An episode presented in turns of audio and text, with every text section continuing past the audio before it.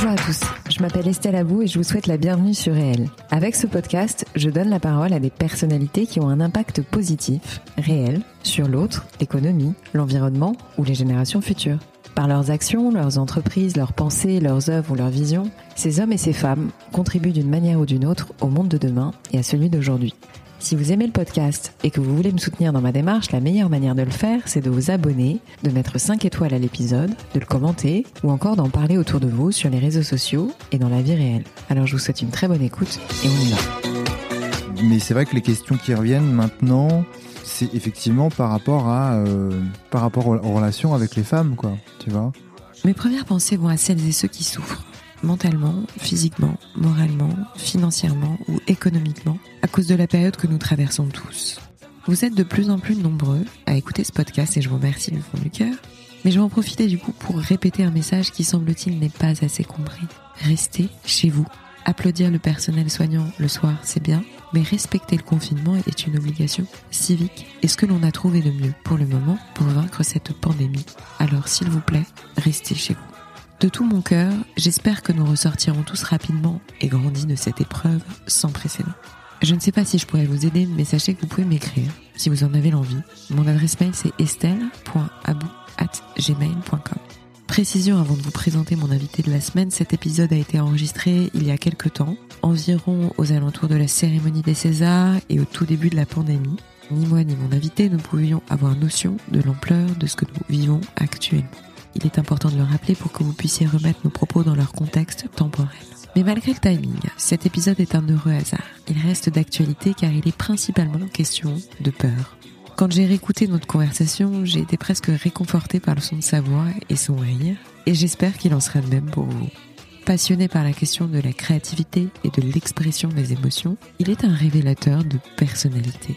C'est un grand altruiste, en plus d'être un artiste, une sorte de chef d'orchestre, un créateur, un musicien de la vie. Son parcours dans le monde musical est impressionnant. Il mêle aujourd'hui direction artistique et thérapie holistique à destination de publics divers et variés. Son moteur, c'est d'accompagner chaque personne dans son intelligence émotionnelle pour mener une existence créative. Il a travaillé avec des artistes tels que Christine and the Queen, Eddie De Preto ou encore Grand Corps Malade.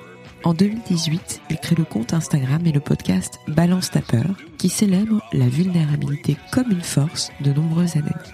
Avec lui, nous avons parlé de son parcours, de ses origines, de ses parents danseurs, de l'énergie du corps et de la psychogénéalogie, du rapport au père quand il est question d'être un homme, de la peur du coronavirus, d'amour, de liberté, de l'angoisse du choix, de la charge mentale liée au couple, de ses peurs à lui, de méditation, de guerre et de la beauté des personnes qui ont souffert.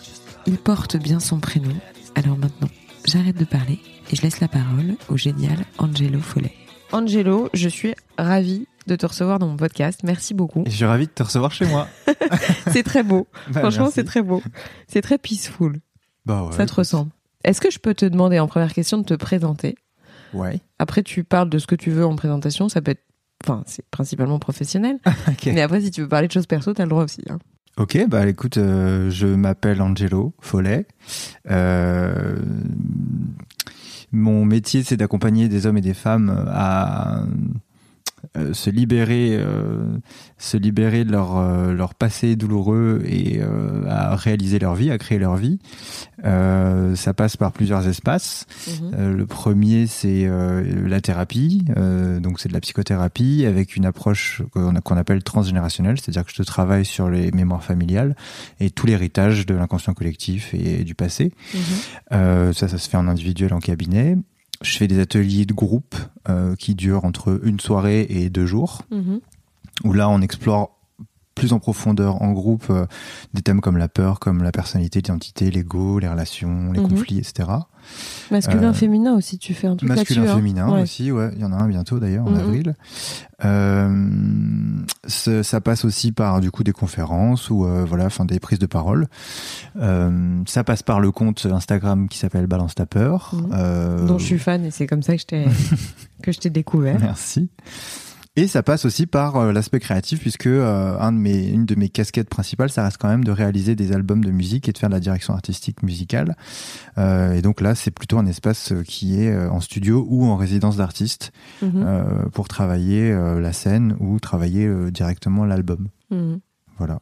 Est-ce qu'on peut revenir un peu sur ton parcours? Parce que Ouais. pour en arriver là, tu as fait quand même beaucoup de choses. Ouais.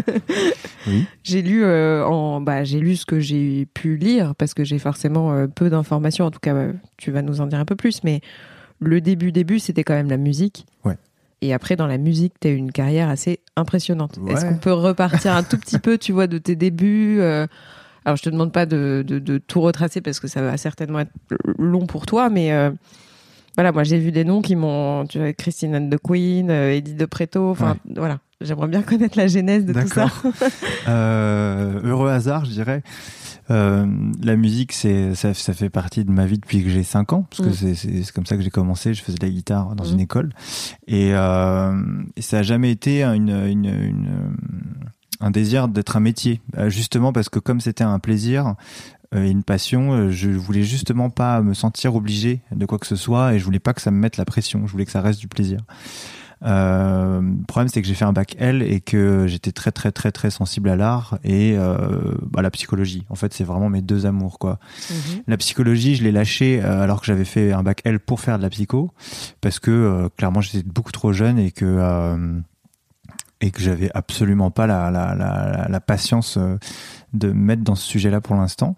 Et en fait, euh, du coup, bah, ça a bifurqué plutôt en une histoire de l'art et en études de- d'œuvres d'art. Et j'ai continué à faire de la musique en parallèle, euh, avoir des groupes, euh, voilà, avoir des expériences de concert, etc. Jusqu'au jour où ma mère me dit de pas en faire trop et de plutôt trouver un vrai métier. Mhm. Et à ce moment-là, bah, du coup, j'essaie, je trouve un espèce de compromis créatif qui est d'être, créa- enfin, de faire de la créati- création en, en agence de com, Mhm. dans la communication. Euh, donc j'ai, j'ai, j'ai fait de la rédaction et de la conception pendant pendant quatre ans, quatre cinq ans. Et, euh, et je rencontre à, à ce moment-là deux, euh, deux euh, boss de label que je connaissais déjà, euh, qui venaient pour euh, un brief de, de musique à l'image. Et moi, à ce moment-là, je voulais complètement arrêter euh, la pub Mhm. et euh, je voulais vraiment faire de la musique, mais je savais pas comment. Et donc, du coup, ben, je me retrouve euh, à leur demander, euh, voilà, euh, s'ils ont pas du taf, etc. Et finalement, je me retrouve à bosser euh, dans leur label en quittant mon CDI pour un pour un poste de stagiaire euh, où je devais renommer les morceaux de l'iTunes. Ça, c'était mon premier boulot. Mais comme j'avais d'autres euh, cordes à mon arc et que j'avais quand même un peu d'expérience, j'ai commencé à faire leur com aussi. Et puis en faisant leur com, eh ben, je me suis rendu compte qu'il y avait un endroit qui manquait, c'était euh, soit les artistes très très chers de leur label, soit de la musique de librairie pas chère mais un peu cheap quoi. Mhm. Et je disais mais moi c'est con parce que j'ai quand même plein de, de, de- d'entourage de potes euh, qui euh, qui font de la bonne musique et qui qui débutent quoi et qui auraient besoin de soutien. Donc j'ai vite développé cet aspect-là, donc le développement artistique, enfin de de, de, Mhm. de projet en développement. Et euh, j'ai euh, j'ai pris la place de direction de création artistique euh, dans ce dans ce label. Mhm. Ce qui a voilà ce qui m'a donné beaucoup beaucoup de d'expériences euh, positives et négatives et euh, en parallèle de ça j'ai toujours continué à faire de la musique et je commençais à, produire euh, dans ma chambre voilà des potes des petits des petits artistes et tout quoi Pourquoi tu dis négatif? Il y a eu des trucs. bah parce qu'en fait je me suis re retrouvé à bosser pour de la pub Oui, ouais, c'est ça. Ouais. C'était ça qui était le problème. c'était de la musique Ouais. mais c'était de la musique Ouais. de pub Ok. donc c'est pas négatif hein. Non, non, non, juste non, que mais pour moi pour ça a été négatif dans le le- sens où je me ok. suis re-retrouvé à, à- à Mm. finalement à Mm. bosser euh, pour des marques quoi Excuse-moi, je t'ai ce coupé. que, ce que je voulais pas Mm, bref et euh, du coup euh, du coup en, en parallèle je continue à faire de la musique et puis j'ai pas d'expérience pro à proprement parler quoi sauf qu'un jour je vais au théâtre pour voir un pote avec qui on a euh, des amis en commun. Et puis euh, ce soir-là en fait je rencontre euh, Héloïse Letissier donc Christine Mm. euh, qui elle en était à son balbutiement aussi. Elle, elle, elle venait de sortir un EP et elle devait en faire un deuxième et qui donnait qui, a- qui allait donner naissance à l'album. Et donc on se on se rend compte comme ça à la soirée. Moi je sais pas vraiment qui c'est je sais pas vraiment ce qu'elle fait. Elle elle est pas vraiment connue enfin tu vois. Mhm. et euh, je discute et elle me dit bah je, je cherche en ce moment je cherche un, un, un réal pour faire pour faire mon EP parce que c'est difficile de trouver quelqu'un qui comprend ce que je fais Et moi, j'avais jamais rien fait vraiment concrètement en pro. Et je lui dis, bah écoute, si tu veux, euh, j'essaye un truc. Et puis si ça te plaît pas, c'est pas, enfin tant pis. Et puis moi, enfin c'est vraiment pour essayer quoi. Et puis il se trouve qu'en fait, euh, en faisant le premier morceau, elle, euh, elle a un coup de cœur et elle, elle, elle me dit ah bah c'est cool, j'ai l'impression d'entendre ma musique pour la première fois. Et puis elle m'en donne un deuxième, un troisième, et puis on a fait le, le, le EP et Nuit 17 à 52 ensemble, qui après a voilà donné suite à l'album. Euh, et à la couleur un peu euh, enfin elle a déjà sa couleur mais je veux dire ça, ça a contribué un, un, petit peu. Et voilà. Et puis en fait euh, à partir du moment où ça a marché il y a Sony qui m'a appelé Universal qui m'a appelé machin. Et du coup moi j'avais j'ai signé chez Sony en édition en tant que en tant que réal. Et à partir de ce moment là bah, ils m'ont mis en contact avec Grand Corps Malade qui m'a appelé parce qu'il avait entendu Christine. Donc je fais l'album de Grand Corps qui s'appelle euh, Il nous restera ça. Mm, mm. Il écrit euh, Patient, je fais la BO de Patient, du, coup, film, du film mm, Patient. Euh, suite à ça, Giorgio, le rappeur Giorgio, euh, fait son deuxième album, veut faire son deuxième album et il entend Grand Corps, ce que j'avais fait sur Grand Corps, et me dit ah ben est-ce que ce serait cool qu'on bosse ensemble? Il était chez Sony aussi. donc je fais Era, qui est le, le, le, deuxième album de, de Giorgio. Euh, par la suite, bah, j'ai entre temps j'ai fait d'autres projets euh, plus anecdotiques, mais qui ont quand même euh, qui m'ont quand même permis de développer ma, ma carrière, quoi.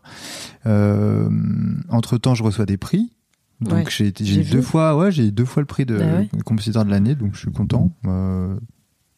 A posteriori, je suis content. Ah bah tu peux.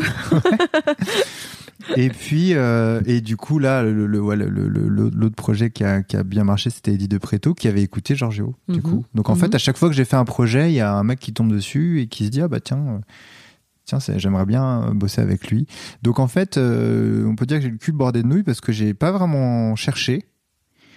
Euh, j'ai juste suivi mon intuition en me disant bah tiens ok ben ce mec là euh, ouais il, ça me parle euh, c'est un moment de ma carrière où ça m'intéresse de faire ce style de mm, mm, musique mm. etc et, et, voilà et du coup bah après Giorgio m'a rappelé pour le quatrième qu'on est en train de finir. J'ai fait la BO du deuxième film de Grand Corps qui s'appelle La vie scolaire et j'ai fait son, son album Plan B. Et à chaque fois c'est des disques de platine et tout ça donc c'est chouette. Incroyable Enfin, bah, pas incroyable, mais c'est. Dans, le milieu, c'est pas incroyable, je pense, parce que je pense que t'as des mecs. Euh...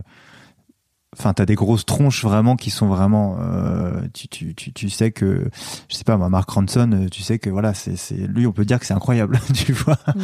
Moi, je me sens pas incroyable. Je me, j'ai, j'ai, je suis content d'avoir contribué à mm. ces projets, quoi. Mm. En tout cas. Qui sont des beaux projets. Enfin, en tout cas, ces deux artistes que j'adore. Euh, Christine and the Queen et Grand Corps Malade, je les trouve vraiment euh, ils sont et puis Eddie de Preto. Ouais, Eddie ouais, j'ai fait la moitié, j'ai fait la moitié de l'album et j'ai fait le EP euh, Kid. Ouais. Mm. Merveille.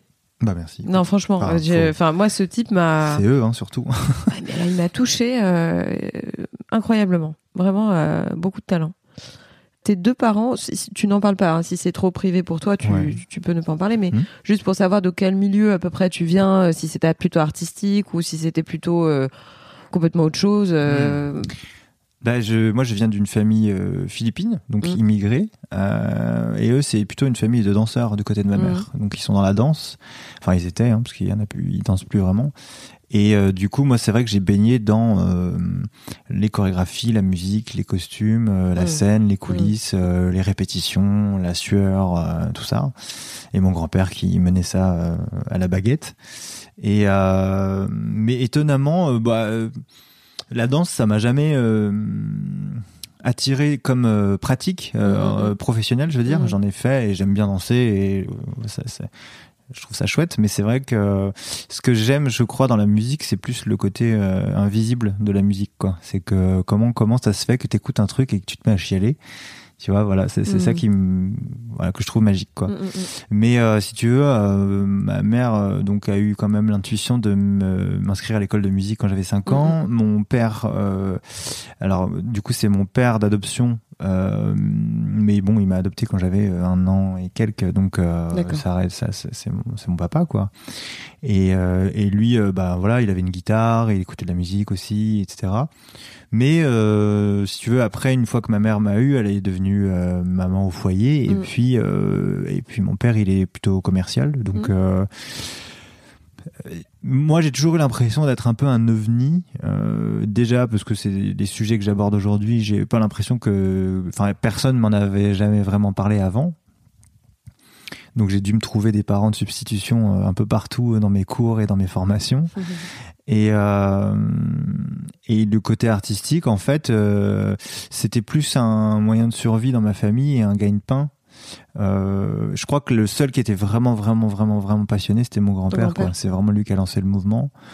Euh, et je crois que je me suis beaucoup identifié à lui, donc j'ai, je me suis, naturellement, je me suis dit bah oui, c'est ça quoi, c'est la scène, c'est machin. Et en fait, euh, c'est marrant parce que au début, quand je me suis lancé dans la musique, je, j'étais persuadé que vivre de la musique, c'était forcément être sur scène, chanter, faire des chansons, etc.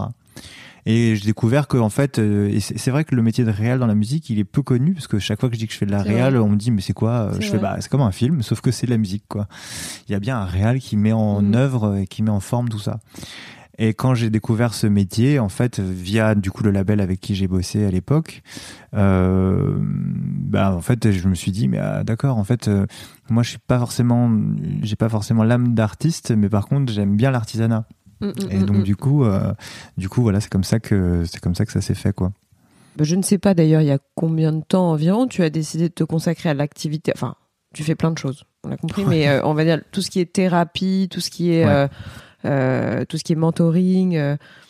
ça t'est venu progressivement, ça t'est venu il y a pas longtemps? C'est, tu m'as parlé tout à l'heure de la psychologie, mais voilà, aujourd'hui c'est quand même sous cet angle-là, en tout cas que moi je t'ai connu. Ouais. J'ai découvert après coup que euh, tu avais ah, un. non mais mais je te jure. En plus, je suis désolée. Hein, j'avoue mon. J'avoue mon mon manque de connaissances, mais mais c'est vrai que moi c'est plutôt sous cet angle-là que j'ai découvert, on va dire. Voilà. Donc ça, ça me ferait plaisir que tu m'en parles parce que j'aime beaucoup ton approche en plus. Tu utilises des mots. Euh, peut-être que ton parcours, du coup, euh, ton parcours dans la pub t'a servi, tu vois, malgré. Je, je pense. Bah, oui, parce que ça forme. Mais je te bah, dis pas. C'est sûr que concepteur rédacteur, c'est quand même bah, synthétiser des, idées compliquées en peu de mots. C'est ça. Et j'ai tout de suite eu un tilt sur ton lexique, en fait. Hmm. Sur euh, la manière de, de, de, serait-ce que balance ta peur. Ouais. Tu l'as quand même, en plus, on est en plein dedans. Ouais. Tu sais, en plus, je vais te, je vais t'avouer la vérité. J'ai, j'ai, au début, j'avais lu Balance ton porc quand j'ai vu ton mais compte. Je, je, je, sais pas, voilà. non, mais donc, et moi, ça m'a intéressé. Ouais. Et tu dis, ah non, merde, il parle pas de ça. non, et bah, forcément, après, j'ai creusé. Mais en même temps, c'est le même sujet. Enfin, euh, c'est le même sujet. C'est ton sujet plus vaste, mais ça reste, euh, ça reste basé sur la peur. Et on le voit très bien encore. Enfin, on est en plein cœur du sujet là actuellement. on est en plein dans la peur. De toutes parts. De toutes parts. Ah Donc, tu vois, notre interview euh, tombe à pic. D'ailleurs, ça m'a beaucoup travaillé ce week-end. Beaucoup. Hmm. Bref, ton prisme, thérapie, mentoring, etc. ça t'est venu comment? Pourquoi t'as voulu le faire? Parce que finalement, t'aurais pu très bien te dire, je me limite à la musique. Ouais, euh, Même si ton boulot auprès des, artistes, j'ai bien compris qu'il était thérapeutique. À la fin, oui. Hmm. Euh, ce que je disais tout à l'heure, c'est que finalement, quand j'ai fait mon bac L il y a, il y a longtemps, euh, mon, mon, premier objectif, c'était d'étudier la psychologie, la philo. Et j'ai lâché assez vite parce que j'avais 17 piges et que fallait que je vive d'abord, quoi, je crois si, si je veux vraiment être honnête sur la quête de, enfin, le, moteur de pourquoi ça m'intéresse au départ, c'est parce que tout simplement j'ai vécu des choses dans mon enfance qui m'ont demandé, euh, qui m'ont obligé à être un peu dos au mur et à essayer de comprendre pourquoi. Pourquoi c'est arrivé, pourquoi c'est arrivé comme ça. J'ai évoqué le fait que j'avais été adopté, donc ça veut dire qu'il y a un autre père qui est quelque part voilà, il y avait une grande question autour de l'identité, autour de d'où je viens, autour de qui je suis, euh, voilà. Mm. Et donc en fait, euh, ce vécu euh, a ouvert un espèce de grand point d'interrogation qui a été le moteur et qui reste le moteur de ma vie aujourd'hui. et voilà, et de comprendre comment fonctionne l'humain, comment ça fonctionne les relations, etc. pendant, c'est étonnant parce que pendant très très longtemps, et je me souviens de ma petite amie de l'époque, quand elle avait commencé à voir un thérapeute, ah, c'était une psy au début, euh, je me foutais de sa gueule. Mais vraiment, je, je tu sais, j'étais, je faisais vraiment partie de ces personnes qui disent mais à quoi ça sert d'aller parler de tes problèmes à quelqu'un que tu payes et pourquoi tu parles pas à tes amis, pourquoi tu me parles pas, pourquoi tu parles pas à ta famille? J'avais vraiment un, espèce de rejet euh, où je comprenais pas pourquoi il y avait pourquoi pourquoi euh, pourquoi on a besoin d'aller demander de l'aide? Parce que moi, dans ma construction, euh, il fallait que je me débrouille. Seul. Ouais. Alors après, c'est une histoire, hein, parce qu'en fait, j'étais jamais seul. En Oui, hein. oui. Mais euh, et donc du coup, pendant longtemps, en fait, j'ai rejeté ça, alors que ça me passionnait, quoi. Et puis, euh, et puis à un moment donné, euh, je commençais quand même à, à pas être bien dans mes pompes, à être tout le temps angoissé, à avoir du mal même à aller dans des dans des lieux publics, euh, à avoir du mal à prendre les transports. J'avais tout le temps des migraines, j'avais tout le temps mal au et tout. Et je me disais, mais j'arrive même pas. Je me souviens hein, quand j'étais en, en, en agence, il y a des fois où j'arrivais pas à manger euh, le, le, au déjeuner, tu vois, avec euh, avec mes collègues. J'étais obligé d'aller m'enfermer dans les toilettes pour respirer et me retrouver retrouver mes esprits, quoi. Donc euh, donc c'était un moment difficile et je me suis dit putain il y a un problème quoi. Il y a un vrai problème. Euh, et donc cette ex petite amie euh, qui est aujourd'hui une de mes super amies euh, m'a recommandé à une thérapeute. Et en fait c'est en commençant le travail pour moi en fait que que j'ai commencé à comprendre. Et en fait à chaque fois que j'ai commencé des thérapies ou des ou, euh, ou même de l'ostéopathie, des soins. Enfin voilà, à chaque fois que j'ai été comme ça pour moi, j'ai toujours eu besoin de comprendre comment ça fonctionnait en dessous. C'est-à-dire euh, comment ça se fait que ça marche? comment ça se fait que euh, pourquoi quand je te parle et que je viens plusieurs fois et que tu me poses ces questions-là, je me sens mieux, je vois les choses différemment, etc. Et donc en fait c'est comme ça que C'est que- tellement vrai ce que tu dis. tu vois? Mais tu sais, genre on va voir des gens et on se dit ah tiens Ouais. ça va mieux. Tu fais bah, attends mais il s'est passé quoi là Ouais. et j'avais vraiment besoin de comprendre ça. Et, euh, et en fait, très très vite, ça m'a intéressé. J'ai demandé à être formé. Et donc, j'ai commencé, en fait, moi, naturellement, par, plutôt par le corps. Donc, j'ai commencé à être formé en ce qu'on appelle en Ostéo soins biodynamiques ou en ostéobiodynamique. Ouais. Alors, c'est pas de l'ostéo parce que je suis pas médecin Ah. j'ai pas, j'ai pas de formation d'ostéo. Ouais. Mais c'est un ostéo qui m'a formé à sa pratique à lui qui est euh, un toucher euh, biodynamique qu'il appelle biodynamique. En fait c'est euh, une des appellations qu'on pourrait euh, qu'on pourrait assimiler au- aussi à du reiki tu vois. Je Ok, fais du reiki aussi Ouais. enfin voilà. Et donc euh, comprendre déjà c'est quoi la santé c'est quoi l'équilibre dans le corps c'est quoi une maladie euh, c'est quoi euh, voilà enfin une angoisse etc et j'ai eu besoin de le comprendre par d'abord par le corps et l'énergie. Et puis euh, après sa formation en fait je l'ai assisté j'ai commencé à recevoir des gens un peu gratos euh, qui avaient des petits soucis machin. Et je me rendais compte que en fait euh, euh, le moment où on discutait un petit peu au début avant de, avant de, se mettre sur la table de massage bah il se passait déjà des trucs quoi. Et je me suis dit waouh ok. Et en fait ça prenait de plus en plus de temps. Et plus ça avançait plus il y avait de la parole et moins il y avait de, soins euh, sur la table quoi.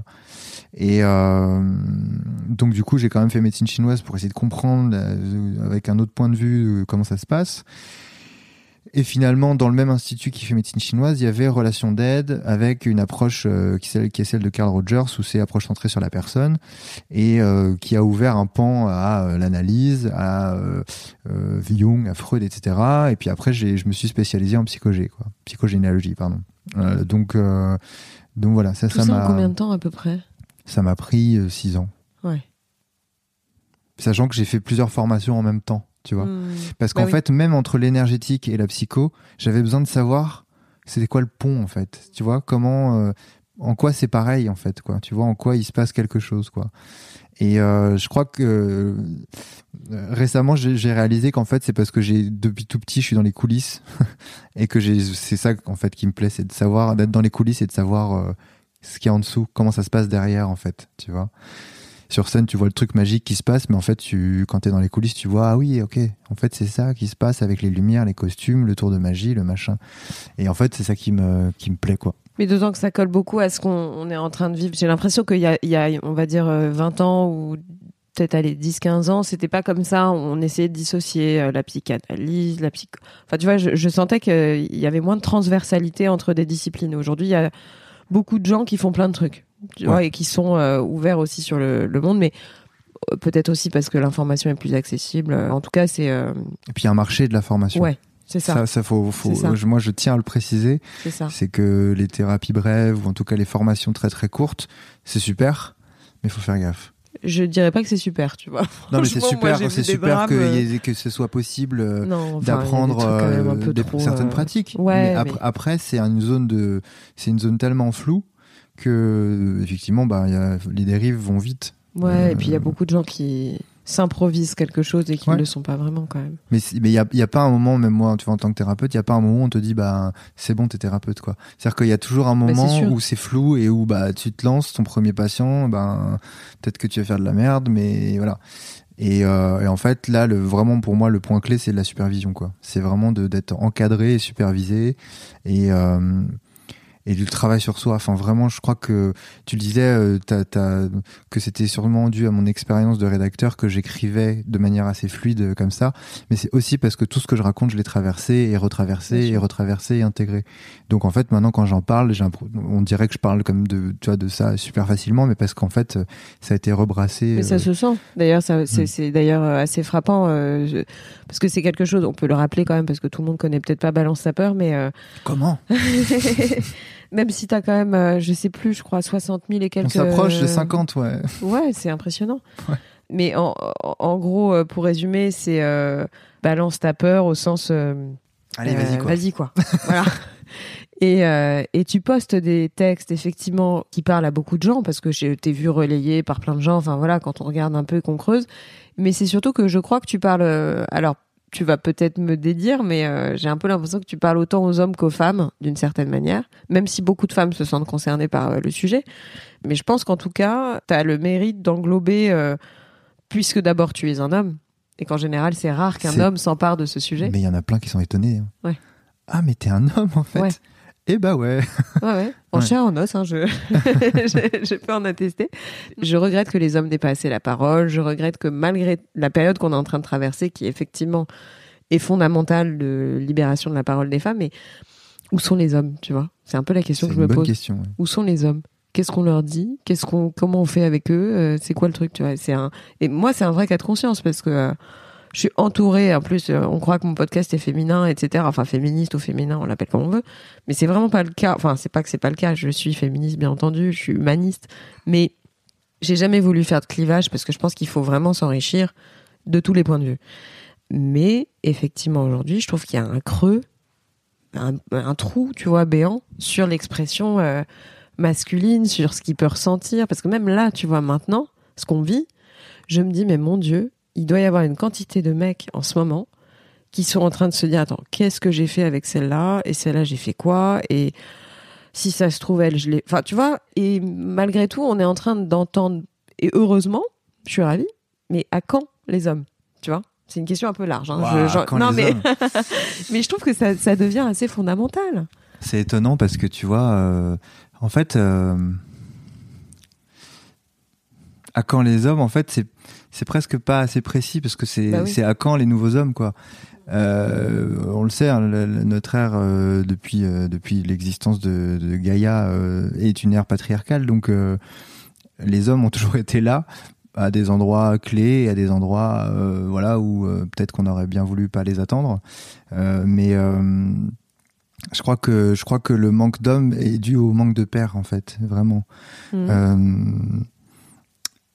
Euh, pour moi, en fait, si tu veux, sociologiquement, au niveau de l'histoire de l'humanité, euh, euh, la femme a, euh, ne serait-ce que biologiquement, certains passages de transformation de son corps et de son évolution de la, de la féminité qui lui permettent d'avoir à minima deux ou trois rites de passage clés et obligatoires Obligatoire. dans, dans le- dans le- l'évolution de la femme, quoi. Euh, donc à la puberté, bah, c'est effectivement les, les premières règles. Euh, et puis bah, après, euh, ça c'est un cap déjà, si tu veux. Et puis après, tu peux avoir le cap, euh, le cap de la de la maternité, si c'est le cas, euh, qui implique forcément une grande transformation de la psyché et puis du, du corps. Euh, le problème des hommes, déjà au départ, c'est que ben physiquement, il se passe pas grand chose. C'est-à-dire que physiquement, non, on n'a pas de Ouais, il y a une mue, Il y a- bon, il y a, la pilosité, un peu, ok.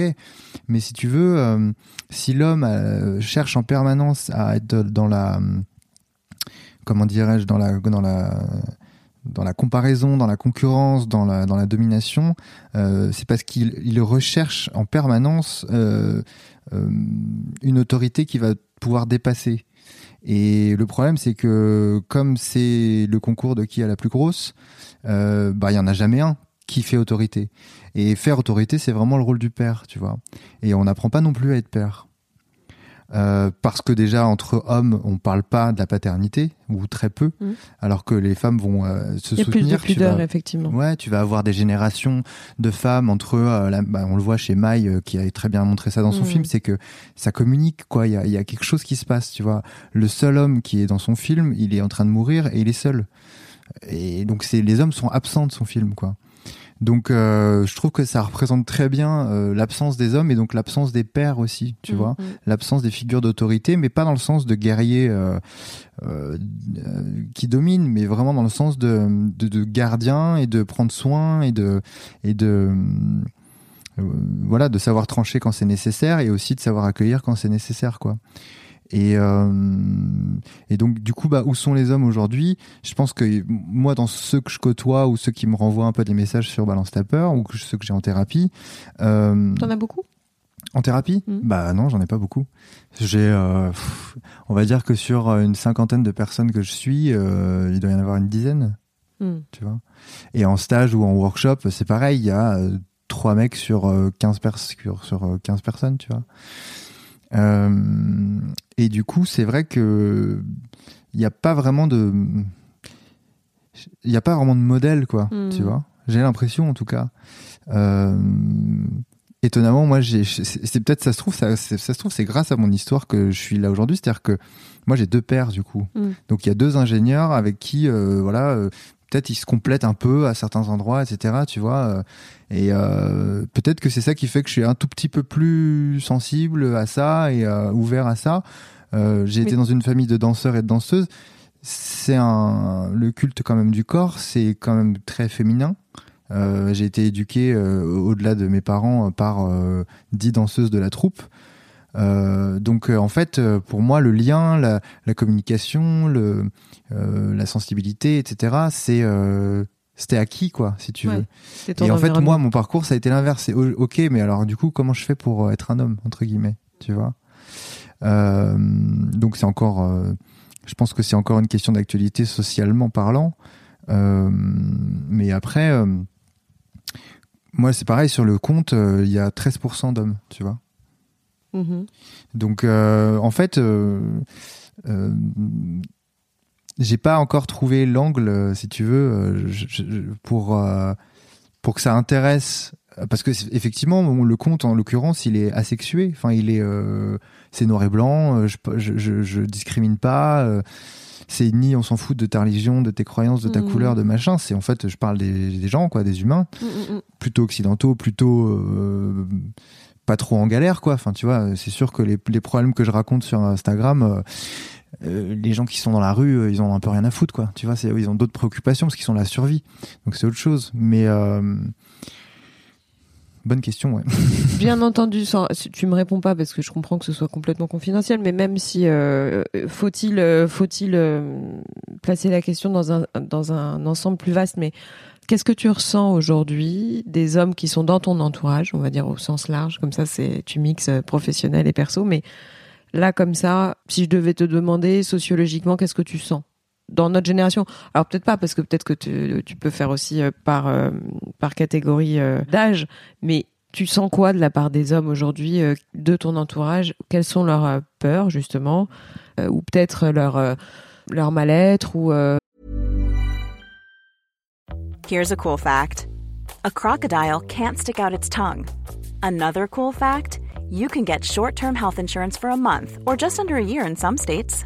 United Healthcare short term insurance plans are designed for people who are between jobs, coming off their parents' plan, or turning a side hustle into a full time gig. Underwritten by Golden Rule Insurance Company, they offer flexible, budget friendly coverage with access to a nationwide network of doctors and hospitals. Get more cool facts about United Healthcare short term plans at uh1.com. euh, voilà. Est-ce que tu as des exemples en tête ou des Je dirais que je suis pas un, un échantillon représentatif. Euh, moi, mon entourage d'hommes, bah, c'est que des hommes qui sont soit thérapeutes, euh, Mm. soit qui sont intéressés par ces questions-là. Donc euh, nous, on parle très librement, on chiale ensemble, on rit ensemble, on boit ensemble, on, voilà. C'est assez, voilà, c'est assez unisexe en fait, mine de rien. Enfin, tu vois, l'équilibre masculin-féminin est assez, assez, enfin assez équilibré quoi. Euh, mais c'est vrai que les questions qui reviennent maintenant, c'est effectivement par rapport à, euh, par rapport aux, relations avec les femmes quoi. Tu vois, comment on fait? Euh, comment on fait? Pourquoi en fait? Parce que en fait ça dépend de c'est quoi ton objectif quoi tu vois. Si si la femme aujourd'hui les femmes prennent d'autant plus la parole ça, a priori ça devrait pas changer grand chose pour eux c'est-à-dire que du coup, ben oui, bah ça fait plus de gens à qui parler, ça génère plus de conversations. Mm. A priori, c'est un cercle vertueux, quoi. Tu vois. Mm, mm, Donc, euh, euh, je, pense que en fait, euh, la, la, la, grande peur aujourd'hui des hommes, c'est c'est peut-être quel terrain il leur reste, alors qu'en fait, c'est pas un terrain qui est partagé, quoi. C'est un terrain qui se multiplie par deux, pour moi. Tu vois? Euh, c'est pas il y a pas il y a pas deux fois moins de gâteaux c'est il y en a deux fois plus en fait tu vois. Bien sûr. Euh, donc euh, je, je, pense qu'il y a une vraie vraie vraie vraie vraie profonde perdition de déjà que je savais pas comment être un homme mais alors maintenant que en plus les femmes savent exprimer leur féminité comment comment on fait quoi tu vois. Et, et, et je trouve ça dommage de sentir chez de sentir ouais enfin oui, c'est ça. Il y a, une, menace euh, latente euh, euh, parce qu'effectivement, peut-être que bon, bah aujourd'hui, c'est sûr que comme il y a beaucoup plus de prise de parole de la part des femmes, il y a aussi des femmes qui sont un peu plus virulentes, aussi un peu plus agressives, mais elles font partie de ce, ce, panel de femmes qui, qui, prennent la parole. Donc, ça, ça a choqué vachement moins de voir des, des, des hommes hurler, enfin, tu vois, des politiciens ou autres, tu vois. Euh, donc euh, en fait, euh, le seul truc que j'aurais envie de dire pour ces hommes-là qui se qui se sentent menacés, c'est que au contraire, c'est euh, on a des potes en plus et on a des tu vois, on a des ressources en plus quoi pour pour évoluer. Et puis si si la problématique en fait, elle est que qu'ils savent plus comment se comporter, bah demandez quoi. Hmm. Hmm. Enfin Ouais, mais il y a une forme d'aveu de faiblesse en faisant ça. D'aveu de faiblesse, je veux dire. Et ouais, mais ça, il faut qu'ils lâchent leur toute puissance, quoi. Enfin, leur illusion de toute puissance, mm. hein, parce que c'est vraiment une illusion, quoi. Bah ouais. Bah mais euh, mais euh, cette toute puissance là, elle est euh, plus la toute puissance, l'illusion de toute puissance est grande, plus elle elle, montre et puis surtout non plus elle montre la peur qui est en dessous quoi. Bien sûr. Moi c'est ça que je vois en fait, c'est waouh mais qu'est-ce que les gens ont peur aujourd'hui et qu'est-ce que les hommes ont peur aujourd'hui, enfin, tu vois. Alors que euh, moi j'ai l'impression d'avoir euh, plus de gens euh, comme tu vois comme toi qui parlaient et de trucs à échanger. Et je me sens ni homme ni femme là tous les deux quand on se parle on se parle c'est tout enfin. donc il y a vraiment un truc qui, qui est à intégrer et c'est en ça que j'aimerais bien réfléchir à des endroits des espaces pour pour ça quoi. Hmm. On traverse actuellement en France un courant de peur sans commune mesure ou en tout cas sans précédent, on peut le dire quand même parce que sont cumulés donc le coronavirus, en plus la surmédiatisation de hmm. ce sujet, je pense. J'ai pas d'avis sur la question. Je sais pas s'ils en font trop ou pas assez. Je je sais pas. Je suis pas médecin donc je ne sais pas. Et en parallèle, on a effectivement eu en plus une cérémonie des Césars. Euh, on va peut-être pas revenir dessus, mais en tout cas, il y a un courant là euh, qui est en train de se développer euh, sur la libération de la parole de la femme, donc la libération d'une forme de peur, enfin de, Ouais, ça génère, forcément, ça génère les peurs qui ont été tues pendant longtemps. Voilà. Alors, les deux sujets n'ont absolument rien à voir. On est, Et pourtant. Et ouais, bah, comment tu sens euh, Alors, première partie, c'est coronavirus. Hmm. T'as un avis ou pas sur le sujet? Non, mais pas sur le coronavirus, hein. mais sur euh, voilà ce qu'on observe là actuellement, tu vois, tout simplement. Euh, je sais pas si c'est un avis sur le coronavirus ou sur les médias, en fait. Ouais, c'est ça. Tu vois. Mais voilà, après, euh, je pense que c'est pas nouveau que les médias génèrent de la peur parce que la peur, c'est un, un, outil de manipulation extrêmement mm. puissant. Mm. Euh, je crois que j'ai lu un de tes posts récents et euh, ben l'outil euh, l'outil de l'époque euh, l'époque noire de l'Europe était la peur donc et la tyrannie donc en fait mm. c'est je crois que c'est surtout le travail des enfin c'est vraiment le travail des médias quoi tu mm. vois euh, je sais pas combien ça a tué de personnes le coronavirus mais j'ai pas l'impression que ça soit bah, euh, en France euh, en France pas beaucoup euh, en Italie c'est sûr mais Non, c'est pas comparativement à la grippe par exemple, Ouais. c'est pas, enfin, c'est pas comparable pour le moment. C'est ça. Pour le moment. Donc je pense qu'en fait, euh, il y a un- surtout un recul à avoir plus qu'un masque Mm. euh, sur le visage. Mais un Euh, recul moral, tu veux, enfin psychologique, pas un Ouais, recul euh, ouais. dès qu'il y a quelqu'un Ouais, ouais, mais non, mais si ça vous angoisse, non, mais c'est comme les gens qui me disent Instagram, ça génère l'angoisse. Je dis, bah, soit t'arrêtes de regarder Instagram, soit tu regardes que c'est un outil comme les autres et suis les personnes qui t'inspirent plutôt que de suivre des trucs qui te, tu vois. Alors ouais, mais alors c'est, je un pense que ce c'est très compliqué ça. C'est un peu, le- je pense que c'est un manque de responsabilisation de qu'est-ce que j'ai envie de voir, quoi. Tu vois, euh, je dis pas que c'est facile, mais par contre, euh, euh, j'ai le choix de mettre devant les yeux ce De que j'ai envie de voir ou pas. Mm. Et euh, et si- que je regarde les infos ou pas, si demain j'attrape le coronavirus, j'attrape le coronavirus. Mm. Ça aurait rien changé que je me que je regarde les infos, que je me renseigne, que je génère de l'angoisse en plus de mon stress quotidien, etc. Tu Mm. vois. Donc euh, je sais, à part euh, générer de la peur, euh, Mm. Générer des sous pour euh, l'industrie pharmaceutique ou je sais pas quel, quel autre Mm. lobby, je, je vois pas trop euh, Mm. l'intérêt de Mm, mm, regarder ça. Je suis d'accord avec toi. Je sais pas si on peut aborder le sujet, tu vois, de, de l'autre sujet. Je sais, je suis pas persuadée, tu vois. Je- Non, mais par contre, j'ai un, un avis sur, euh, Ouais. sur enfin moi ce que j'ai observé. Et alors après, c'est vraiment un- une observation euh, très thérapeutique pour le coup. C'est que en fait, de- dans mon approche, on utilise beaucoup euh, la mythologie, les symboles, euh, etc. Le coronavirus, il vient principalement des animaux. Et quel animal? La chauve-souris.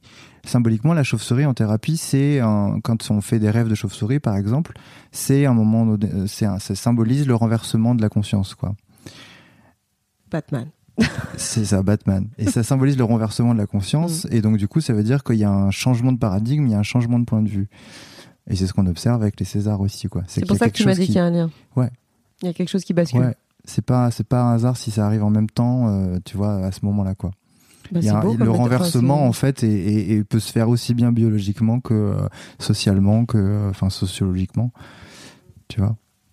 Qu'est-ce que tu penses du no gender euh, Tout ce qui est. Je sais pas, hein, la question, je l'avais pas prévue du tout, mais justement, enfin, je sais pas, ça me vient là. Qu'est-ce que tu penses de la choucroute? Non, mais. J'y ai pas pensé. Mais... Non, mais euh, tu sais tout ce qui consiste à dire je suis no gender, euh, je suis genderless, euh, j'ai pas de. Moi, j'ai été dans des toi dans un, un bureau euh, à New York où j'ai vu des toilettes pour hommes, des toilettes pour femmes et des toilettes pour on sait pas. Ouais.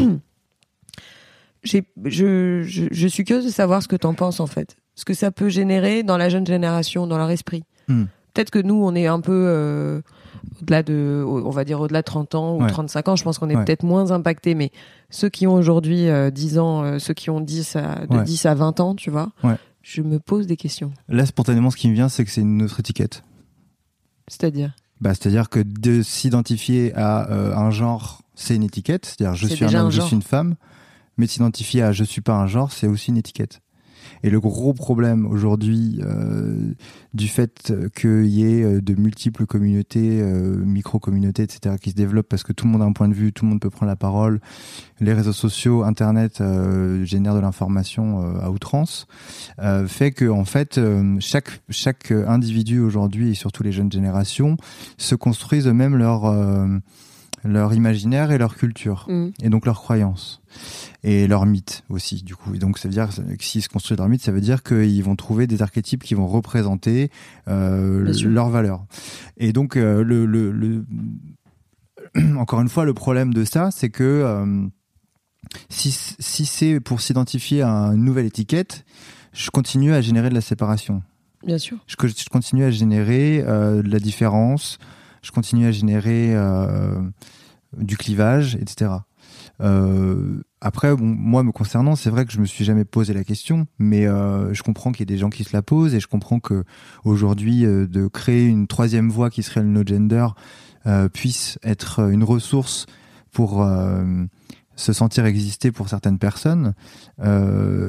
Ok, jusqu'au moment où elle en aura plus besoin Je suis d'accord. tu vois? Ouais, Donc comprends. en fait, pourquoi pas, si c'est pour se construire, mais attention à pas à pas se définir par ça non plus, parce qu'en fait, euh, plus je me définis, finalement, plus je me sépare des autres. Quoi. Bien sûr. Donc euh, C'est très vrai. Très très vrai. L'amour. L'amour. ah, je préfère la choucroute. ok, alors je crois. Non, j'en ai c'est un mangé peu une. pareil, non? Il y a un peu de tout, euh, ça fait mal au ventre. euh. Hier, j'ai mangé une choucroute avec des saucisses bio. Tu vois, des saucisses de tofu. Bravo ah oui, c'est même pas de la saucisse, quoi. Saucisse au tofu. Putain, mais qu'est-ce qu'on est en train de faire là? Putain. Mais c'était pas dégueulasse. hein. Ah non, j'imagine. Mais Non, bon, non, là, mais- les, les- les- les Alsaciens se sont en train de se retourner dans leur tombe, je pense. Non, l'amour, parce que j'ai cru comprendre que c'était quand même le sujet euh, premier de Balance ta peur. Mais, Mais ouais. comme si. Enfin, après, Balance ta peur, moi, je le vois vraiment comme une. euh, comme un média. Enfin, je le vois pas du tout. Enfin, tu vois, tout ce que tu es, tout ce que tu fais, pour moi, je, je le recoupe. Donc, c'est pour ça que je veux pas te limiter à ton compte Instagram, surtout pas. Mais tu dois être en prise avec beaucoup de messages, beaucoup de gens qui t'écrivent, etc. Donc. Et j'ai cru comprendre que c'était quand même l'amour qui animait euh, beaucoup cette. Dans euh, les témoignages, ouais, ça a Ouais. l'air d'être majoritairement les questions liées aux relations amoureuses, en tout cas.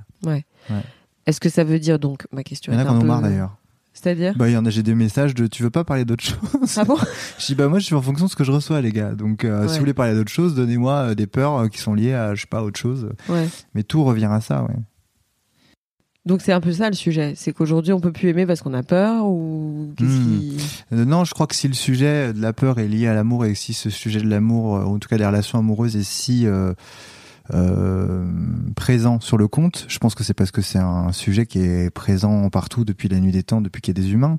Les histoires d'amour, ça intéresse euh, tout le monde euh, parce que c'est ce, c'est voilà, ça fait partie de l'histoire de l'humanité.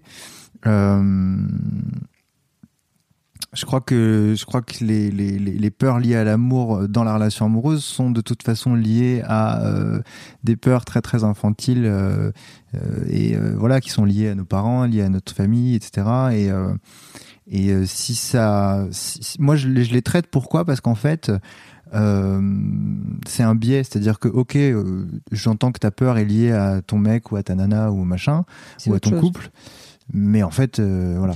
Et en fait, c'est ça qui est génial dans le couple, dans la relation de couple, quel qu'il soit, no gender ou pas gender ou ce que vous voulez, c'est que en fait, euh, euh, c'est un outil de projection de tout ce qu'on n'a pas encore traité, intégré de soi, quoi, tu vois. Et en fait, c'est aussi le premier espace dans lequel on intègre l'autre, l'altérité.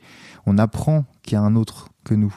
Et les crises de couple, souvent, ça va être quand je réalise que l'autre n'est pas moi ah merde, on est différent. Puis ah merde, en fait, on n'est pas d'accord. Puis ah merde, en fait, on fonctionne pas pareil.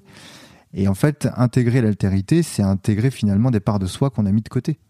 Mais ça, très peu de gens relèvent le défi, t'es d'accord ou pas? Ou de moins en Le moins de défi gens. du couple? Ouais. Aujourd'hui, oui, je crois. Enfin, On a un peu tendance à se dire bon, euh, pff, ça me saoule, je base. bah parce qu'il y a une ignorance à cet endroit-là, en fait. Euh, et surtout, en fait, euh, le gros, euh, je pense que le gros souci de notre génération et des celles de, les plus jeunes, c'est le choix. C'est l'angoisse du choix, quoi. Qui est liée à l'angoisse de la liberté, finalement. Euh, si la liberté, elle est angoissante, c'est parce que euh, à partir du moment où j'ai euh, totalement euh, mon libre arbitre et le choix de qui je veux être, de qui, avec qui je veux être, ce que je veux faire dans la vie, mon métier, etc. Euh, bah, j'ai tout intérêt à pas me planter parce que en fait j'ai tellement le choix que faut bien que je fasse un truc. Mais euh, je crois que en fait c'est ça, le- c'est ça le truc, c'est que en fait euh, la- la- l'accessibilité à la communication aujourd'hui est telle que euh, il n'y a plus l'aventure de la rencontre. Souvent, euh, il y, a, il y, a, il y a- et puis surtout, il y, a un- il y a un désir d'instantanéité permanent. Et ça, c'est dommage parce que euh, c'est vraiment dans la, la continuité et dans le temps que qu'une relation se crée, en fait. Mais donc tu crois encore au couple?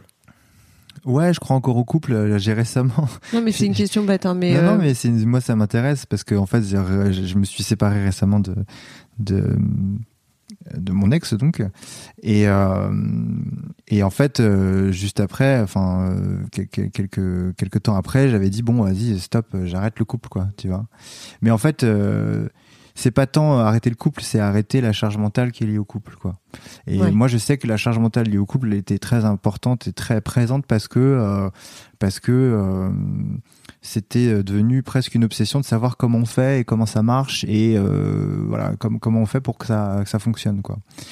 Et euh, je crois que quand tu arrives à un stade où tu commences à se poser ces- à te poser ces questions là, analyser plutôt t'es qu'à plus du tout en train de effectivement de vivre le couple. Donc euh, c'est ça dont moi je voulais me détacher. Et si ça crée de la charge mentale, c'est parce que euh, ça nous ramène à nos encore une fois à nos angoisses euh, intimes et personnelles quoi. Donc euh, le défi du couple, c'est enfin effectivement c'est une aventure et c'est un défi. Euh, Il y a aussi, mais c'est en fait c'est tout est lié. C'est-à-dire que pour moi, euh, la- la- l'aventure du couple euh, en tant que projet, euh, tout comme l'aventure d'un métier en tant que projet à long terme, euh, aujourd'hui on n'est plus trop là-dedans parce que parce que on n'a pas vécu le même contexte que nos, nos aïeux. Euh, nos parents, ils devaient travailler pour bouffer et pour euh, voilà avoir le même métier, etc. Et être en couple pour euh, voilà générer un foyer, etc., etc. Euh, donc en fait c'est lié quoi. C'est-à-dire que sociologiquement du coup euh, on est dans une ère euh, où je me fais passer en premier, mais sauf que j'ai vachement de choix. Et donc, euh, du coup, bah, l'angoisse de choisir, et donc l'angoisse du coup de, de se tromper, et donc derrière l'angoisse d'échouer, et puis l'angoisse de, tu vois, de rejeter euh, ça de ma vie, ou de, tu vois, de faire une, une concession, euh, est très très forte, parce qu'en fait, euh, nous sommes dans une génération qui ne souhaite pas souffrir, alors qu'en fait, euh, c'est en traversant euh, les difficultés que justement il y a de l'amour. Euh, ça veut pas dire qu'il faut rester dans son couple alors que c'est la merde et que c'est horrible et que je ressens plus rien et que j'ai envie de partir. Mais je pense qu'il y a plusieurs moyens, plusieurs façons de partir, quoi. Et, et on peut bien partir aussi. C'est ce que j'ai vu tout à l'heure. Je, je l'ai lu, je je l'ai lu. Je l'ai lu dans ton. oui. Il y a, il y a plusieurs façons de partir, c'est vrai. Tu vois Il y a- oui, Tu peux partir, en ayant en l'impression d'avoir rien appris et Ouais. en étant dans une espèce de sensation d'échec ouais. et partir en disant En étant ok presque euh, voilà, apaisé, euh, quoi. voilà ce que j'ai appris sur moi euh, voilà ce qu'elle a appris sur elle euh, ok bah maintenant on a des nouvelles des nouveaux outils euh, voilà pour mieux se connaître et peut-être que la prochaine bénéficiera ou pas voilà de, de, de cette avancée quoi tu vois ou de Mais tu crois au couple qui dure quand même? Ça peut exister encore aujourd'hui? Je pense que chacun a un projet différent tu vois euh, je- la, la- la durée n'est pas pour moi euh, synonyme de qualité Hmm. Euh, Après, voilà, le couple qui dure, c'est pour moi pas forcément une preuve d'amour, quoi. tu vois. Ouais, bien sûr. Je comprends tout à fait ce que tu dis. Beaucoup. beaucoup, beaucoup. Non, euh, est-ce que euh, tu as aussi euh, des peurs? Bah oui, Est-ce que tu peux balancer ta peur, s'il te plaît? J'en ai plein. J'en ai plein. C'est moi, moi, ma proposition, c'est surtout de. c'est Du pas coup, je t'ai empêché de boire, C'est excuse-moi. pas de plus avoir peur en fait, c'est c'est de, Ouais. c'est de les traverser, c'est de les voir, les accepter, de les reconnaître et de voir ah bah tiens j'ai peur de ça, ok, mais ok mais qu'est-ce que je veux finalement en dessous quoi. Euh, de quoi j'ai peur aujourd'hui Le problème c'est qu'une fois que tu as, commencé à bosser là-dessus, en fait ça fait plus le même, euh, ça fait pas la boule au ventre en fait. C'est juste ah tiens j'ai peur de ça, mais euh, je pense que j'ai peur, j'ai peur de, j'ai peur d'arrêter la musique. Hmm, Je pense que j'ai peur de mon désir d'arrêter la musique ou de mon besoin d'arrêter la musique. hmm. Euh, et du coup, j'ai peur derrière bah, peut-être d'avoir moins de sous Hmm. parce que ça génère quand même de l'argent. Euh, j'ai peur. euh, euh, j'ai peur de faire une connerie parce que je me dis que ça fait longtemps que je le fais et que a priori ça a plutôt bien marché.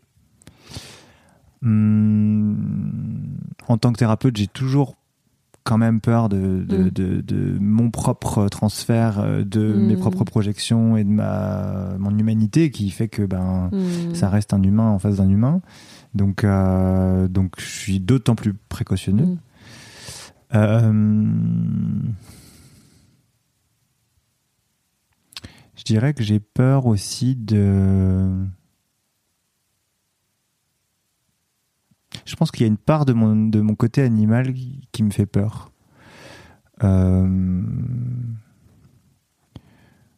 euh, je dirais que c'est plus le côté euh, instinctif, enfin pas instinctif, mais euh, j'ai peur de pas maîtriser euh, euh, certaines, je pense certaines pulsions en fait. Mhm. Euh, alors pas maîtriser, ça veut pas dire que je passe à l'acte, mais ça veut Mhm. juste dire ah bah tiens, je suis avec ça et euh, c'est relou parce que ça me prend vraiment la Mhm. tête. Euh, Ouais, il y a, y, a, y a, un truc là-dedans de, de, du côté animal qui, que j'explore beaucoup en ce moment. Mmh. Je suis en train vraiment de, d'être, euh, d'étudier ça et de, de l'expérimenter. Euh, ça me fait beaucoup de bien parce que Mhm. en fait, je, je pense que pendant longtemps, j'ai cherché à plaire et à être une bonne personne et à être parfait et à satisfaire tout le monde. Et euh, je me réjouis euh, de, de parfois euh, montrer une facette de moi qui peut ne pas plaire, euh, etc. Mais euh, je pense que le côté animal, ça peut être euh, peut-être euh, une agressivité qui est pas au bon endroit, tu vois. Ouais, parce que ça sert de, enfin, sans, sans tomber dans l'agressivité, mais peut-être la colère de temps en temps, c'est peut-être un truc positif finalement. Ouais. Ouais, ouais, ouais, mais je, je, je vois bien, par exemple, bah, l'endroit où ça sort le plus, c'est sur la route. Je pense que je, crie toutes mes insultes, toutes les insultes que je connais quand je suis en scooter. Euh, et, euh, et voilà, je me dis, waouh, ok, ben, il y a de la colère. euh, est-ce que c'est, est-ce que c'est au bon endroit Est-ce que c'est, Mm. voilà. Donc, Mm. je crois que j'ai, je, je, je me sens en colère, j'ai peur de cette colère parce que Mm. je me sens en colère parfois et surtout en ce moment par rapport à l'être humain. Ça, je me je suis en colère contre la mauvaise foi, je suis en colère contre la déresponsabilisation, je suis en colère contre euh, contre les œillères quoi. Euh, je pense que c'est parce que j'en ai eu pendant longtemps et que probablement j'en ai encore, mais euh, et je pense qu'il y a beaucoup beaucoup de, de, de témoignages de balance tapeur qui me mettent en colère en fait, tu vois. De euh, mais euh, une fois sur deux, je peux lire un témoignage en me disant mais putain, Mm. T'as pas autre chose à foutre que tu Mm. vois que de bah, Mm. vas-y mais vis quoi bordel Mm. quoi tu vois j'ai envie de leur dire ça tu vois aux gens j'ai envie qu'ils aient pas besoin de ce compte pour euh, faire ce qu'ils ont envie de faire quoi Euh, donc voilà donc je, je crois que je crois que je suis en colère contre ça contre cette partie de nous qui euh, qui, qui nous empêchons en fait Qui va pas quoi, enfin qui n'agit pas. ouais Mm. ça Bah oui, d'autant que t'as tra- j'ai lu des choses sur euh, la création et t'as exactement le même point de vue que moi. C'est pour moi la création est libératrice, donc euh, ouais enfin le- l'acte créateur, donc euh, ça peut être une action, ça peut être euh, Mm. Est-ce que tu as des. Je, je sais que ça fait très interview Paris Match, mais. Est-ce que tu as des est-ce que t'as rituels des enfants cachés Non. ah oui, alors ça serait peut-être pas j'en ai pareil. 12 Euh, non, pardon euh, j'ai pas écouté ta question non, mais du coup, est-ce que tu as. Parce que je me dis euh, que tu fais beaucoup de choses, Oui. beaucoup, beaucoup, qui sont en lien avec euh, l'humain. Donc Oui. forcément, euh, il y a, on a des besoins de se ressourcer, de Oui. retrait, etc. Ouais. T'as des rituels, tu, tu Ouais. médites, tu fais du yoga, tu, tu, tu, tu- Ouais. tu fais des trucs euh, Euh, régulièrement? déjà je fais beaucoup de sport Ouais. Je fais de la boxe, de l'escalade, euh, je vais nager aussi. Mhm. Euh, je fais du yoga Kundalini Mhm. aussi. C'est rare pour un homme. Bah, je suis le seul mec dans le cours. Kundalini, c'est hyper Ah bah, je suis tout seul dans le cours. Euh, Oh, Dédicace à Lily Barbery. euh, si t'as d'autres hommes, c'est incroyable. C'est la première fois que j'entends un homme faire du Kundalini. Bah ouais, bah écoute. Mais parce qu'en fait, euh, le, le, le, le- le yoga qui pourrait être peut-être un peu plus sportif ou un peu plus euh, faire que tu te dépenses un peu plus, même si ça, ça, ça reste une pratique qui est difficile. Euh, moi, vu que je fais de la boxe, par exemple, j'ai mon endroit dans lequel Oui, je peux vraiment euh, exprimer pour le coup mon Ouais, agressivité, Ouais, euh, etc. Euh, donc le sport déjà c'est énorme Ouais. parce qu'en fait revenir au corps pour moi c'est une clé un formidable. Mm. Euh, je me fais des, pas mal de, de balades dans la forêt, Mm. dans, les, dans la nature aussi. Euh, Il y a une époque où je méditais tous les jours, et puis après je me suis dit putain mais euh, pourquoi tu médites tous les jours en fait? Ah, c'est intéressant ça. Ouais. Alors? Bah en fait je me suis rendu compte que je méditais par euh, habitude et parce que parce qu'il fallait méditer pour Mm. être bien dans ses pompes. Mm. Et en fait, méditer, c'est ni plus ni moins que d'être euh, présent. Et du coup, j'ai plutôt euh, transformé ça en moment où euh, voilà, je, je suis vraiment présent. Quand je mange, je suis vraiment présent. Euh, quand je suis là, je suis vraiment présent. Quand je fume une clope, je fume vraiment une clope. Enfin, tu vois. C'est de la pleine conscience, quoi. pas de la pleine conscience, mais c'est d'être là. c'est de la pleine présence, ouais. Mm. Euh, voilà. Et puis après, le truc, c'est que ben, dans ma pratique, euh, les moments où je me ressource, donc en dehors des vacances, euh, ça reste quand même des moments où je, enfin voilà, je, je décompresse quoi. Donc je vais voir des amis ou je, je, je, je lis. Mm. euh, voilà, je suis supervisé aussi, donc ça c'est hyper important pour moi Oui. parce que c'est euh, Euh, je trouve qu'il n'y a rien de plus difficile à traiter qu'un thérapeute. C'est vrai que ça doit Ah être costaud. bah, elle s'arrache les cheveux. hein, pas bien. ah bah ouais. Parce que comme tu vois tout et machin et de ça, enfin du coup c'est le langage, le, enfin bref. Et t'es obligé de l'avoir combien? Enfin, C'est une fois par mois. Ouais. Mm. Une heure et demie, une fois par mois. Mm. Euh, voilà, et puis après, bah, les trucs très basiques de la vie, quoi. Mm. Euh, mais euh, j'ai pas de rituel particulier. Euh, si ce n'est si un truc que je fais tous les jours, c'est deux douches froides. Matin et soir. Je me douche énormément et, et on se rend pas compte, mais c'est hyper important. Pourquoi c'est hyper important? Là, énergétiquement, en fait, on se rend pas compte de tous les shoots qu'on se prend dans la gueule. Alors moi, surtout si je fais euh, 8 consultes dans la journée, tu vois, j'ai besoin de me nettoyer de tous Mhm. les miasmes euh, de chaque patient. Mais même quand on, quand on va à Paris, etc. Enfin, tu vois, quand tu es dans la rue, quand tu prends la pollution, euh, Mm. c'est hyper important de, de se nettoyer. Et en fait, il y a que, logiquement, il y a que l'eau froide salée qui nettoie vraiment, mais euh, si c'est déjà de l'eau froide, c'est déjà pas mal, quoi. Ah, mais Ça peut être, ça peut court, tu hein, tu peux prendre euh, vraiment de faire un, gros shoot, euh, tu vois. Et, euh, et voilà, et, et quand, quand c'est insupportable, je fais une douche normale à l'eau chaude et je finis par l'eau froide. Je, Ouais, vraiment. comme moi. euh, Mm. et, euh, et ça, vraiment, c'est. t'as raison. C'est un rituel pour le coup parce que je, pour le coup, je le fais tous les jours, quoi. Ok. Ok. Mm. Est-ce que t'as des projets d'avenir dont tu peux nous parler? On m'a appelé pour faire deux TED. C'est génial. Donc j'en parle, ça se trouve je les ferai pas puisque en fait je suis encore en c'est Ah très c'est très. Non non non, mais c'est pas ça, c'est qu'en fait on m'a sollicité pour un TED à Bordeaux et un TED à Belleville. Ouais. Et euh, le truc, c'est qu'en fait, c'est un parcours du combattant. C'est-à-dire qu'une fois qu'on t'appelle, on te voit, on te check. Après, on te demande de, faire un dossier. Après, on te demande de faire une vidéo de 3 minutes où il faut te présenter, etc. Donc, c'est pas je genre, ah, j'ai envie de faire un TED ça, et ouais. machin. Surtout, surtout que moi, je m'étais dit il y a quelques années, j'aimerais bien faire un TED un jour. Et là, c'est eux qui m'appellent. Donc, euh, c'est cool. Et euh, bah, ce serait en mai et en juin. Donc, voilà, j'aimerais bien, j'aimerais bien que ça se fasse. Mhm. Euh, donc il y a ça. Euh, Il y a le bouquin donc euh, Balance Tapper qui s'appellera peut-être autrement, mais qui aura quand même le logo de Balance Tapper pour faire le lien. Ok. Ce sera un bouquin sur l'amour du coup. Ouais. Et c'est vraiment, c'est pas une histoire, hein, c'est vraiment une. j'ai- vraiment, enfin, j'ai écrit ça, euh, j'ai structuré ça de façon à ce, à ce que ça soit comme une aventure dont on est le héros, quoi. C'est-à-dire que il y a 21 peurs qui sont des espèces de d'étapes qui, qui que j'invite les gens à traverser pour euh, accéder à. C'est génial. C'est un processus en fait. voilà. Et en fait, c'est exactement comme le conte et c'est exactement comme en thérapie. C'est-à-dire qu'on va aller voir sa part d'ombre, traverser des épreuves et revenir changer de l'intérieur, quoi. Donc, euh, donc ça, ça sort normalement en septembre chez Albin Michel. Et en fait, ce qui est cool, c'est que vu que je fais des conférences et des ateliers, bah, du coup, au lieu de faire simplement une tournée de dédicaces de base où je comprends même pas pourquoi on a besoin d'une signature de quelqu'un pour euh, je sais pas quoi, bah, du coup, moi, en fait, je vais faire une tournée de, d'ateliers, quoi, du coup. Ok. C'est génial. Ouais. Donc ça c'est chouette. Et voilà, et sinon en ce moment je suis en train de bosser sur une BO. Mhm. C'est euh, la version française euh, de I Feel Pretty avec Amy Schumer. Ah oui. Ouais.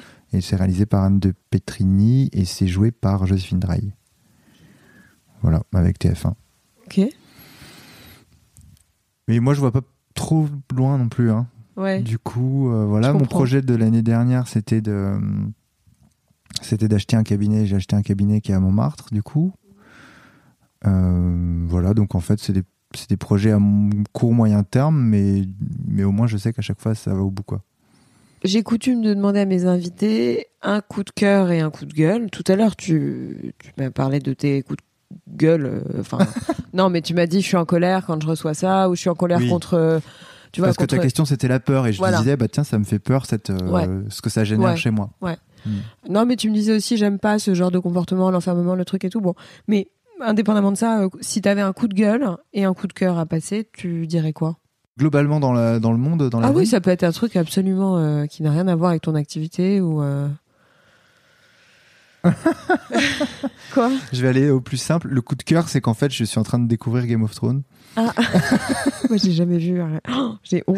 Donc j'ai, je suis 10 ans, euh, j'ai 10 ans de retard, mais euh, mais je suis en train de découvrir et je, je- je- j'adore parce qu'en Ouais. plus comme je suis en plein dans la mythologie et tout Ouais. ça, ça me ça me passionne. Faut vraiment je regarde. hein. Et euh, le coup de gueule, c'est que j'ai l'impression qu'on est dans, Game- dans Game of Thrones, quoi. Non, mais c'est autant le bordel, quoi. Faut arrêter de se mentir. On a beau euh, être bien habillé, euh, rouler dans des Uber, euh, on est dans Game of Thrones, quoi. Enfin, c'est euh, c'est une guerre sourde, mais c'est une guerre. quand même, quoi. Et, euh, et la guerre est générée par la peur, donc euh, encore une fois, d'où le sujet. C'est si j'ai choisi ce sujet, c'est parce que je sens vraiment que c'est à la racine de beaucoup, beaucoup de conflits, quoi. Donc euh, Non, mais t'as raison. Avant, il y avait des guerres physiques, il y avait des guerres euh, matérialisées. Aujourd'hui, Bah, euh, ouais, ça ouais. existe. Enfin, on va pas il y, a- il y a encore mais d'autres guerres, mais je veux Oui, dire, c'est vrai que euh, globalement, mondialement, la guerre, elle se fait de manière euh, beaucoup plus insidieuse. invisible. Ouais. Donc euh, voilà. Et sinon, non, j'aurais un petit coup de gueule. Oh, ah non, s'il y a un gros coup de gueule quand même sur euh, l'offre de développement personnel et de et de spiritualité euh, actuelle. Euh, on parlait de dérives tout à l'heure, mais ce, là, c'est pas forcément le thème des dérives, mais euh, il y a beaucoup de, une grande majorité de l'offre euh, aujourd'hui qu'on peut voir sur les réseaux, sur Internet ou même dans les discours, c'est on offre un résultat en fait. Et euh, c'est vrai que moi mon positionnement est vraiment différent, c'est-à-dire que moi c'est pas tant le résultat qui m'intéresse, mais c'est plus comment tu traverses euh, le truc. Et en fait, euh, le coup de gueule c'est euh, Excès de facilité.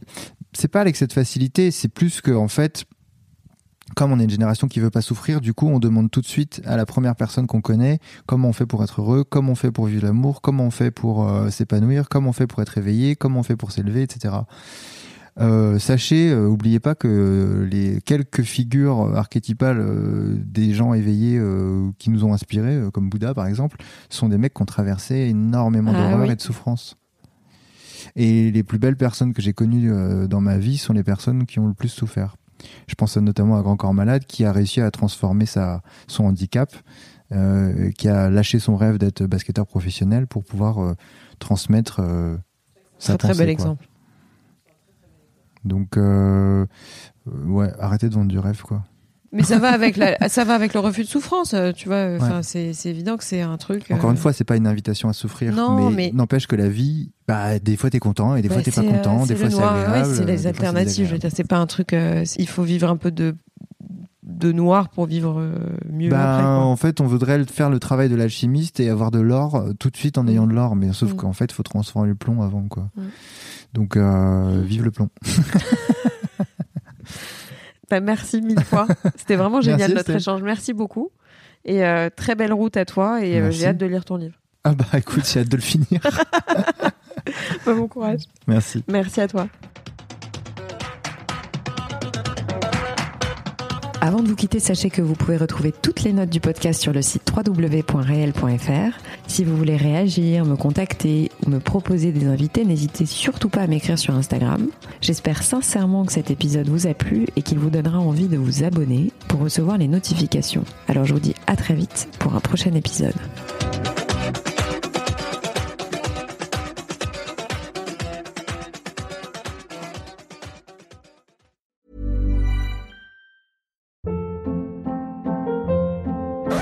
Hold up. What was that? Boring. No flavor. That was as bad as those leftovers you ate all week. Kiki Palmer here, and it's time to say hello to something fresh and guilt-free. Hello Fresh. Jazz up dinner with pecan-crusted chicken or garlic butter shrimp scampi. Now that's music to my mouth. Hello Fresh. Let's get this dinner party started. Discover all the delicious possibilities at hellofresh.com.